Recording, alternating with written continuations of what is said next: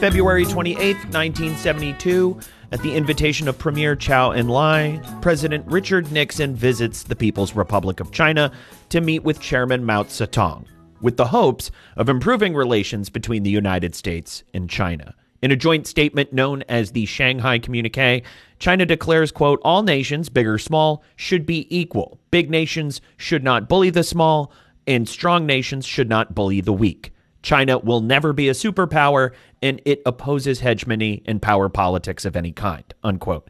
Nearly 50 years later, China seems to have fallen short of that stated goal. Not only is it one of the world's economic superpowers, but it now stands to rival the United States in terms of R&D spending, much to the consternation of US leaders including President Joe Biden. China has managed to increase its R&D spending by double digit percentages two years in a row and while they may have fallen short of their goal of investing 2.5% of their GDP investment in basic research reached 6% of their total R&D spending after hovering at 5% for over a decade in 2018, China spent $468 billion, second only to the United States' $582 billion. But if China continues to accelerate their spending at this rate, one thing is clear the U.S. will not be number one for long. To help us discuss the rise of China as an R&D global superpower, we'd like to welcome Rob Atkinson of the Information Technology and Innovation Foundation. To lead our discussion, however, I'm going to hand things off to Director of R&D Tax Incentives here at Cross Border Solutions, Rahim Walji. Rahim, you have the floor. Thanks, Matthew. And Rob, welcome back, sir. Really a pleasure to speak with you again. Hey, it's my pleasure. Glad to be back. Rob, for the benefit of our audience members who may not have gotten a chance to listen to the last podcast we did together, could you give us a little bit about your background again, as well as uh, some context about the ITIF as well? Yeah, I'd be happy to. So I've been involved in technology policy in DC for quite a long time. I was at the National Institute of Standards and Technology. I was at the former Congressional Office of Technology Assessment. And then in 2006, I launched ITIF, the Information Technology and Innovation Foundation, to be a think tank that looks at and focuses on a whole wide array of issues around technological innovation and how governments, particularly the US government, can take advantage of that to maximize innovation and the economic benefits that come from that. Fantastic. Thank you, sir.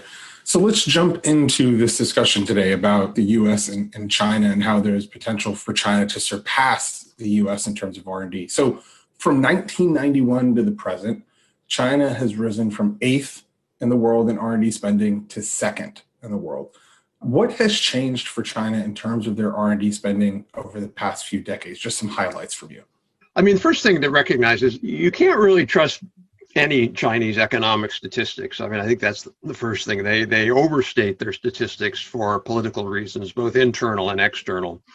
One of the things that I certainly have heard when I've been over there is that a lot of the companies, when they report their company R&D data to China, particularly the SOEs, the state-owned enterprises, they'll they'll incorporate things that say a U.S. company wouldn't incorporate as R&D, just so that they look good in Beijing among the party. So, you know, it's not clear exactly how close China is to us in R&D, but I, I think it's unobjectionable that they have grown dramatically in terms of their R&D. And that's come both from the corporate side, the business side, and the government side. One way the corporate side has grown is that there's been a lot more foreign direct investment in R&D in China. Foreign companies are putting more R&D facilities there, partly because there's they're good Chinese engineers and scientists. They want to take advantage of them, particularly the fact that they're somewhat lower wages than the US. But also they're doing that oftentimes under some sort of pressure from the Chinese government I remember, geez, I don't know, six, eight years ago, I was over in Nanjing, I think it was, and visited a Ford Motor Company R&D lab that was there simply because the government said to Ford, if you want to build cars in China and sell them, uh, you also have to put an R&D lab there.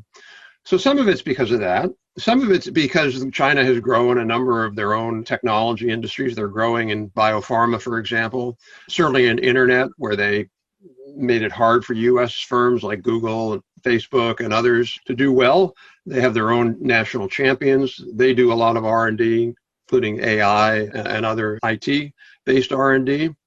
And then you have a lot of companies that do uh, engineering-based R&D, like for example Huawei. Uh, Huawei does more R&D now than any other company in the world on a PPP or purchasing power parity basis.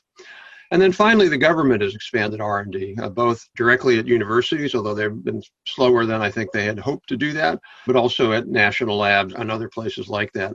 China's set its sights on being the number one R&D country in the world, and I have no doubt that at this rate they will get there. Thank you for that highlight. And I think you, you raised a good point, right? While the data itself may have some questionable aspects to it, there's no question that the spend has dramatically increased, right? I think some of the data, if, if we were to look at it, China does these these five year plans, right? So the one that just ran through 2020 was the 13th five year plan, and they just barely missed the mark of, of about two and a half percent of GDP spent on R and D, right?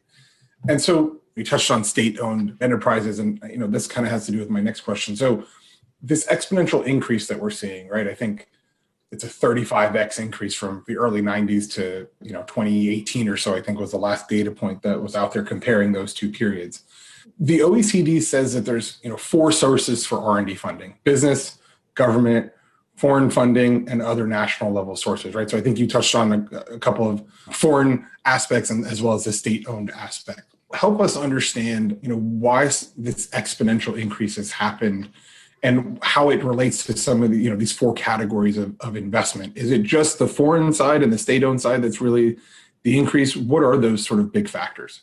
Yeah, and so I think again, it's certainly exponential when you go all the way back to '92 because the base was was so so low. But it's a little bit more like when you're getting to the top of that curve, it's slowing down. Growth is slowing down, but it's still faster than our. It looks as if it's faster than our growth.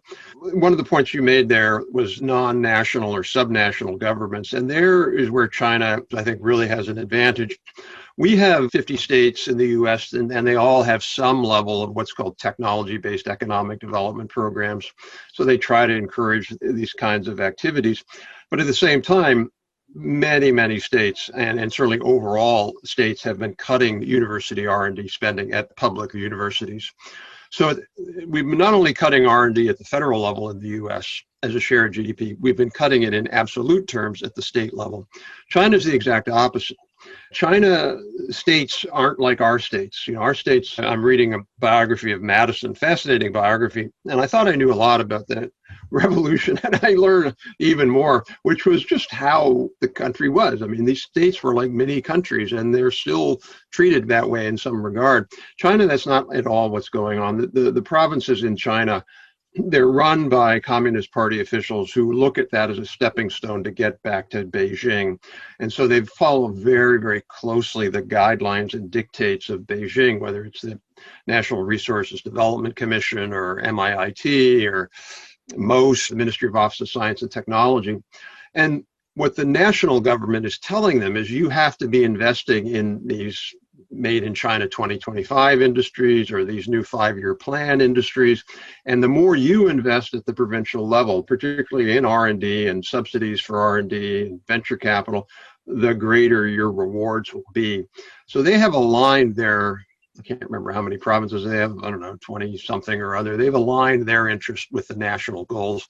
And that's one of the reasons why R&D has gone up. It's not just the Beijing pushing this and funding it, but it's the provinces as well. Got it. So this sort of, I don't want to call it uniformity of thought, although that may be one way to say, it, but this sort of uniform focus and effort and the conformity of the different provinces to sort of the national objectives and mandates seems to be a big factor in, in how they're able to redistribute a lot of the funds back into this this realm of R&D, right? Yeah, absolutely. Imagine the U.S. government. Imagine the United States with, you know, given right now that the, the, Democrats control three, you know, they control the Senate, the House, and the White House. Imagine that every single state legislature was democratically controlled and every governor was democratically controlled. And if a governor wanted any sort of advancement up to a cabinet position or whatever, he or she would have to go along with what President Biden wants that's China. I'm not saying it's totally lockstep, but you, you do pay attention and you, and you try to align. The other factor that's going on, though, is not just that they're doing more. If you look at R&D intensity across countries, one of the big drivers of that is what economists would call sectoral or industrial mix. So if you have a lot of sectors. If you have a big share, bigger share of your economy in high R&D sectors, like for example, semiconductors, aerospace, or uh, biopharma, you're going to do a lot of R&D, even if maybe your firms in that sector aren't leading edge in the world, just because, for example, in biopharma, average so 20% or so of, of, of, revenue goes to r&d same with semis. So what's happened in china is that they've shifted their economy more towards those highly r&d intensive sectors than, than was certainly the case 10 or t- certainly 20 years ago and so because of that they're building semiconductor firms biotech firms obviously huawei and, and, and telecom ai and, and google or like baidu and those sorts so their sectoral mix has shifted to be much more R&D intensive industries, and that's another reason why you see a big R&D increase in China. No, that's a really great point, right? Because if you were to look at the data, you know, government funding in China has gone down. There's more government contributions in countries like Mexico and Russia compared to where China is at right now. But to your point, right, they have diversified and focused intensely on industries that require more R&D just by nature of the business. So that's a really really great point. The U.S. I think has gone too far over on, onto that side where we're maybe 30% government, the rest is, is, is private. I think that's too far. I think we should be 60-40 with 40% government. But when you're a country that has too much government, like Mexico or Russia, what that really means is you've got too little private. And so your ratio is out of whack. The Chinese don't really have that problem. They have enough of a vibrant industry sector. However, one component of that, though, is I believe that some of that is hidden. So you'll have some hidden subsidies to some of the SOEs, for example, for R&D that get probably get recorded as private sector R&D but they're really pass throughs by the government to these SOEs. The equivalent would be in the US where we, we would have government funded but private sector performed uh, R&D. We in the US count that as government R&D. It might be that, you know, Boeing or Lockheed or somebody's performing it. In China, my guess is they, they count that as private sector R&D even though it's government pass through. Note to multinational companies everywhere if you think the coronavirus has affected your bottom line, take a look at how it's devastated the economies of governments around the world. And where do you think tax authorities will look to make up for all that lost revenue? That's right, your transfer pricing. You can't afford to be non compliant, but then you probably can't afford to pay for an overpriced consultant who bills by the hour either. Oops, sorry, Big Four. We've got the answer Cross Border Solutions AI powered transfer pricing software keeps you in compliance by preparing accurate, hyper localized reports that protect you from transfer pricing audits, penalties, and adjustments. And our technology is available for one flat fee, a fraction of what you'd pay a big name consultant. Again, apologies, Big Four. Stay in compliance and on budget with Cross Border Solutions AI driven transfer pricing software. It's no wonder we're the global leader in AI driven tax solutions. There we go again. I'm so sorry, Big. You know what? Wait, who am I kidding? Sign up for a free demo of Cross Border Solutions transfer pricing technology today at xbs.ai slash TP. That's xbs.ai slash TP. So let's dive a little deeper and talk about the incentives that are available from an R&D perspective in, in China, right? So how does claiming R&D benefits in China differ from the US? What kinds of incentives or credits or deductions are, are offered there just at a high level? Yeah, so there was a report that ITIF recently uh, commissioned by a colleague of ours, Jacek Warda. And Jacek is probably the leading person in the world, analyst in the world, to really focus on uh, tax incentives for innovation. And what he found in that report uh, was that China's R&D tax incentives were 2.7 times more generous than the United States. So this was a report from September 8th. Enhanced tax incentives for R&D would make Americans richer by by Jacek and then also his colleague John Lester. So what that means is if you're a company in China and you're investing in R&D, and then you file your taxes at the end of the fiscal year or calendar year, you're going to get a tax break or a tax rebate from the government that's 2.7 times bigger than what you'll get here in the US. Now you can say, well, does that really matter? Pretty much every academic study that's looked at the R&D credit has found that at minimum a dollar of credit it produces at least a dollar of corporate R&D, and it's more likely a dollar thirty, a dollar forty. So you're talking a pretty significant. The U.S. effective uh, credit is something around sort of six or seven percent. So now we're talking here, we're talking almost 17 percent or something like that, 16 percent. So that'll get you a bunch of r&d that'll get you a you know 10% more private sector r&d than what you would get here in the us so that's that's that's one big factor. Oh great point. And in terms of the mechanics right so i think there are industry focuses. So you know telecommunications are highly prioritized mining construction food and beverage. They also have a variety of different benefits right? So they have reduced corporate income tax rates. They have super deductions. They have tax concessions you know they have VAT exemptions, you know, for R&D equipment. So it seems like, you know, to your point, this 2.7x makes sense because they're offering so many different options by which to get it. Number one and number two, to your point earlier, they're directing it and really highly prioritizing, you know, high new technology enterprises and things that are in those industries, as you mentioned, that require a larger investment of R&D just by their nature. Yeah, absolutely. And the 2.7x doesn't include all of those other things. It doesn't include the VAT exemption. It doesn't include other kinds of incentives there. So when you throw those in, obviously you're talking something that, that's even bigger. The other thing that they do is they provide a system of grants. So we wrote a, there was a very good Harvard study on this a few, about a year ago, I think, and it looked at how much companies in China are subsidized in terms of their R&D and I have to go back and look at it, but it was something along the lines of a Chinese company.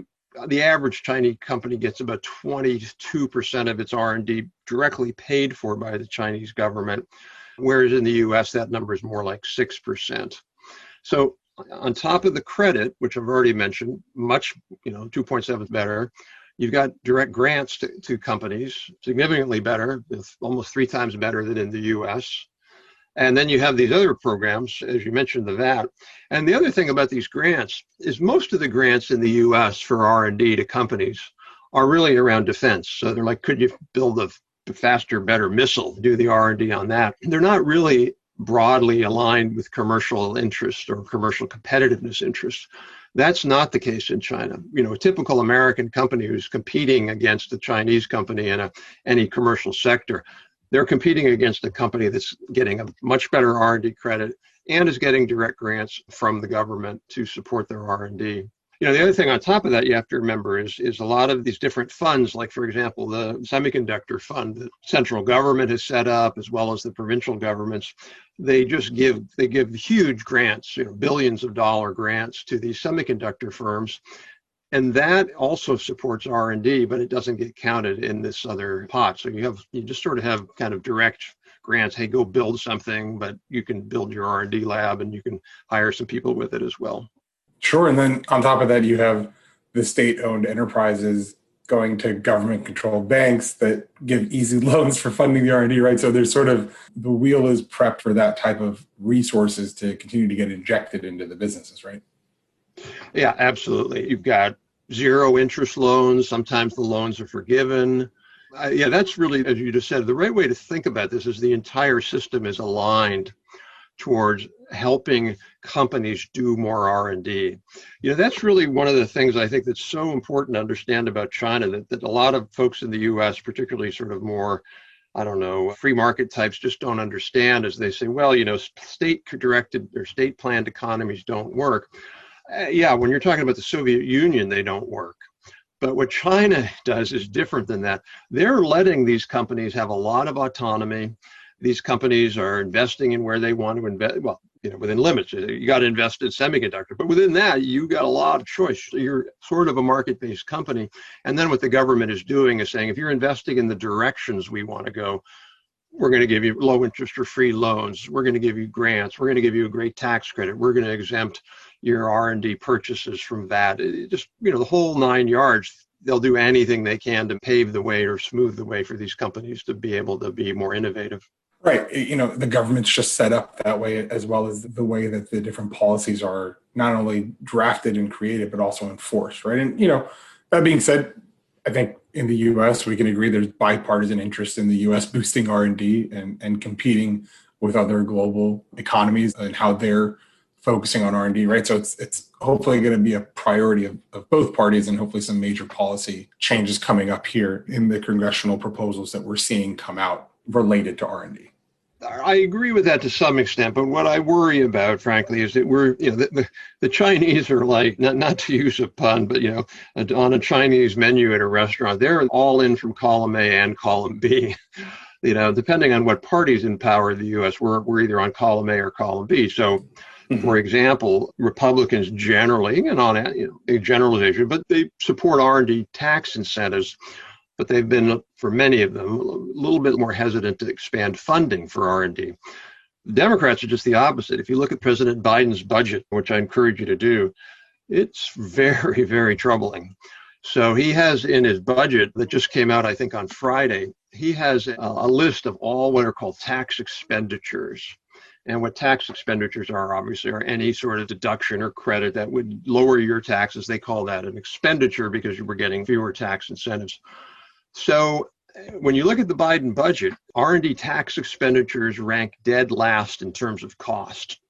So, you know, a big tax expenditure would be like the mortgage interest deduction. Huge expenditure. We're passing up a lot of money. In the Biden proposed budget, R&D expenditures rank dead last. They go from tax expenditures of 38 billion dollars in 2020 to 149 billion negative. So, unless we change the tax law from 2018 which made it so that you can no longer expense r&d expenditures. You had to deduct them or amortize them. If we don't change that that's going to take us from 24th of 32 oecd countries down to 32nd and cost an enormous amount of money. Right and i think to your point that amortization piece that came in with the tcja and it's going to sunset here soon is definitely a huge factor that I think, you know, not only have we talked about on multiple podcasts before, but, you know, you're seeing a lot of businesses start to talk about it as well. Yeah, I actually have a new op ed in The Hill, which is a you know, newspaper for people who follow Congress. I have a new op ed that came out on Friday that goes into a lot of detail on that and just what's what's at stake if we let that change happen in the deduction. And it's a big, big factor. And what I find so troubling about that is not everybody, but many, many people now are talking, as they rightly should, about the challenge from China technologically, as you're talking about on your show you know, to respond to that, we've got to do something similar to China uh, in the sense of we've got to have a better R&D credit, we've got to have more R&D funding, we should have a better STEM workforce. Uh, a lot of things we've got to do, and if we're going to do only one of them and cut the other, we're just it's just not going to work. It'll just accelerate our fall behind China, which we don't want to have happen. Hi, I'm Matthew DeMello, and you may know me as the host of the Fiona Show Cross Border Solutions weekly transfer pricing podcast. And while I love to discuss transfer pricing, this podcast isn't the only place you can hear me doing it. Cross Border Solutions recently relaunched Transfer Pricing University, a live webinar series where you can learn about modern day transfer pricing, everything from methodologies to comparables to preparing documentation to meet country specific regulations. Good stuff, I know. Chief Economist Mimi Song leads the sessions.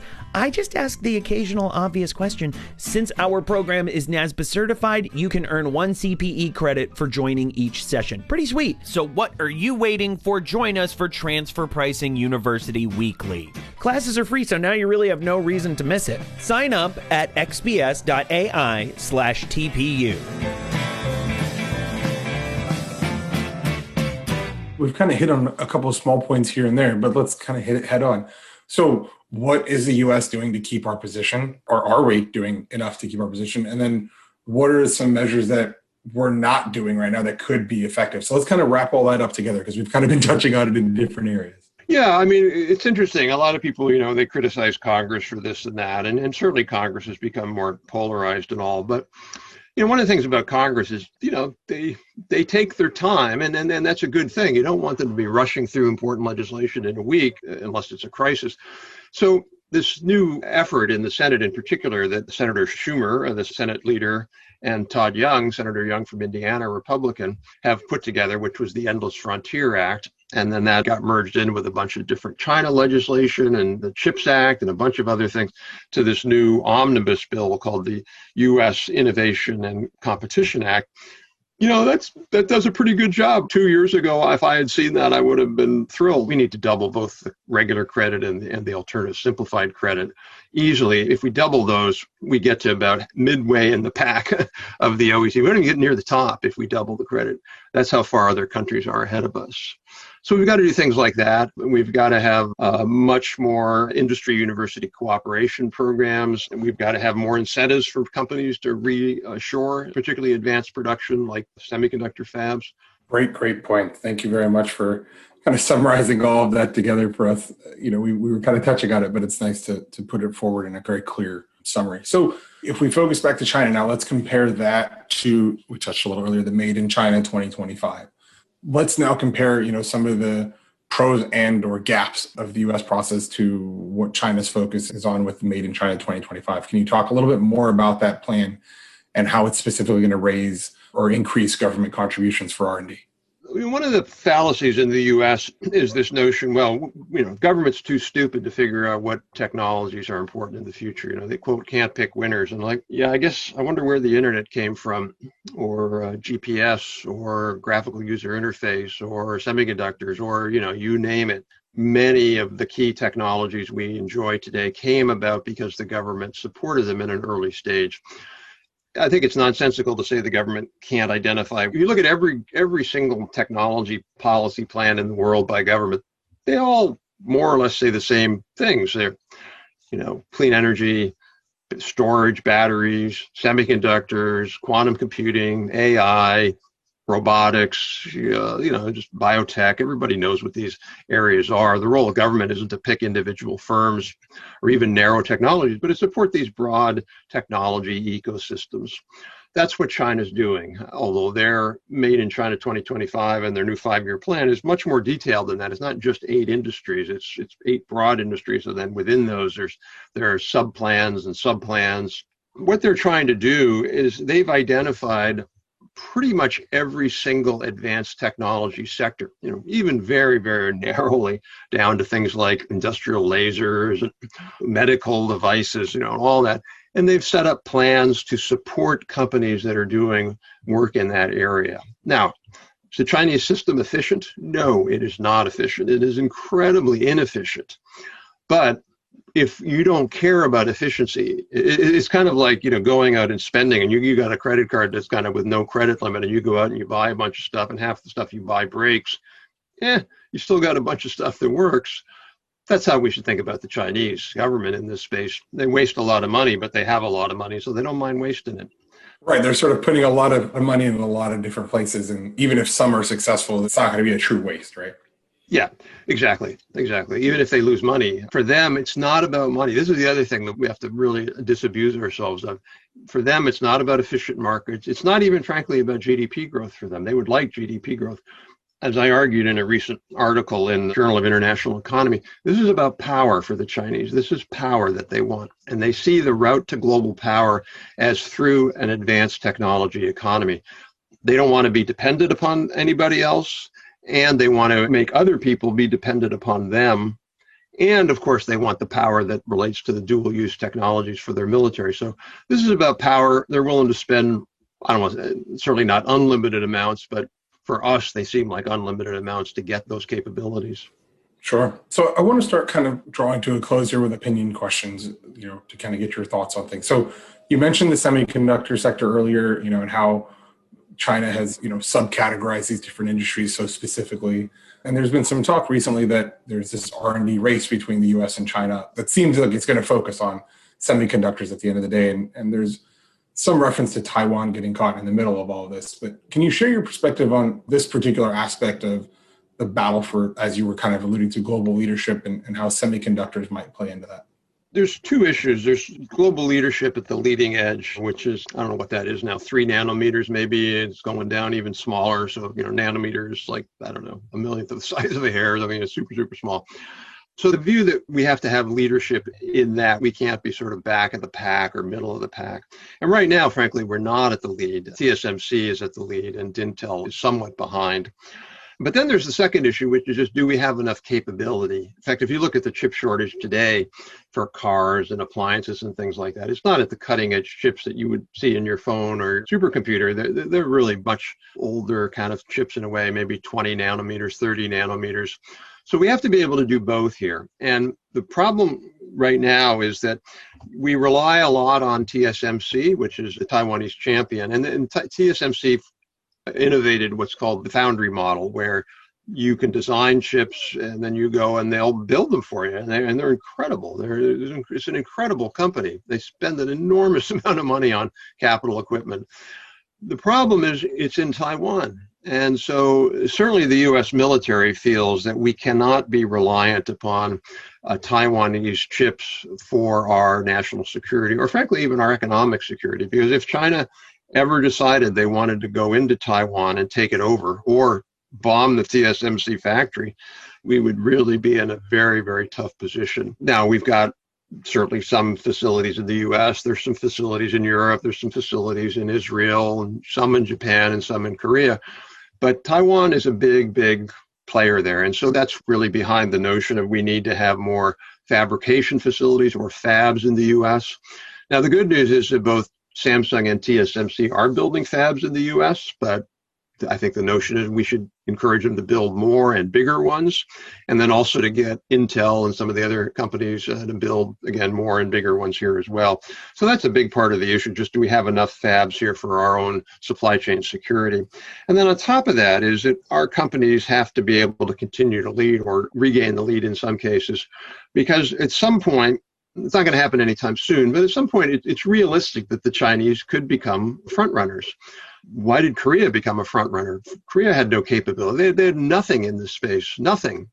Probably what 30 years ago, maybe or 40 years ago, they had nothing. And so they licensed technology from US companies. They spent a boatload of money on supporting ship engineers and the like, and now they're now they're global leaders. So the feeling is that if Korea could do it, China can do it too. And that would be very detrimental to our interests if China becomes the leading player and the leading innovator in semiconductors. So that's really why you've got a, components of a bill pushing for advanced R&D as well as uh, subsidies for building fabs here in the U.S. No, thanks for that explanation and, and your thoughts on there. I just want to say thank you again so much for taking the time to speak with us and, and share your knowledge and your expertise with us. It's uh, been my pleasure, as always. So uh, thanks for having me. And just days after recording this episode on the competition between the US and China over R&D, the US Senate passed the US Innovation and Competition Act, which includes $52 billion for research and development activities. The bill comes as a response to the growing concerns that the nation was falling behind one of its chief economic competitors, China.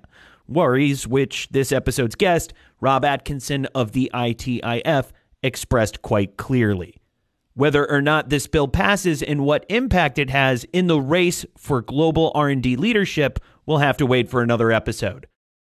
A global pandemic, a grim economic forecast, feeling the squeeze, an R&D tax credit can help lower your burn. If you qualify, the IRS and some state governments will give you a tax credit equal to 10% of your company's spend on development activities. You can even take the credit against payroll taxes if you're in the red. All you have to do is claim it. So what's stopping you? If an expensive application process is turning you off, sorry, now you really have no excuse. CrossBorder Solutions AI-driven R&D tax credit software eliminates the need for pricey consultants and allows you to apply for R&D credits all over the world for one low fee. After all, why should you have to spend your whole R&D tax credit on getting your R&D tax credit? It's your money, keep more of it with CrossBorder Solutions, the global leader in AI-driven tax solutions. Request a demo today, visit xbs.ai slash RD. That's xbs.ai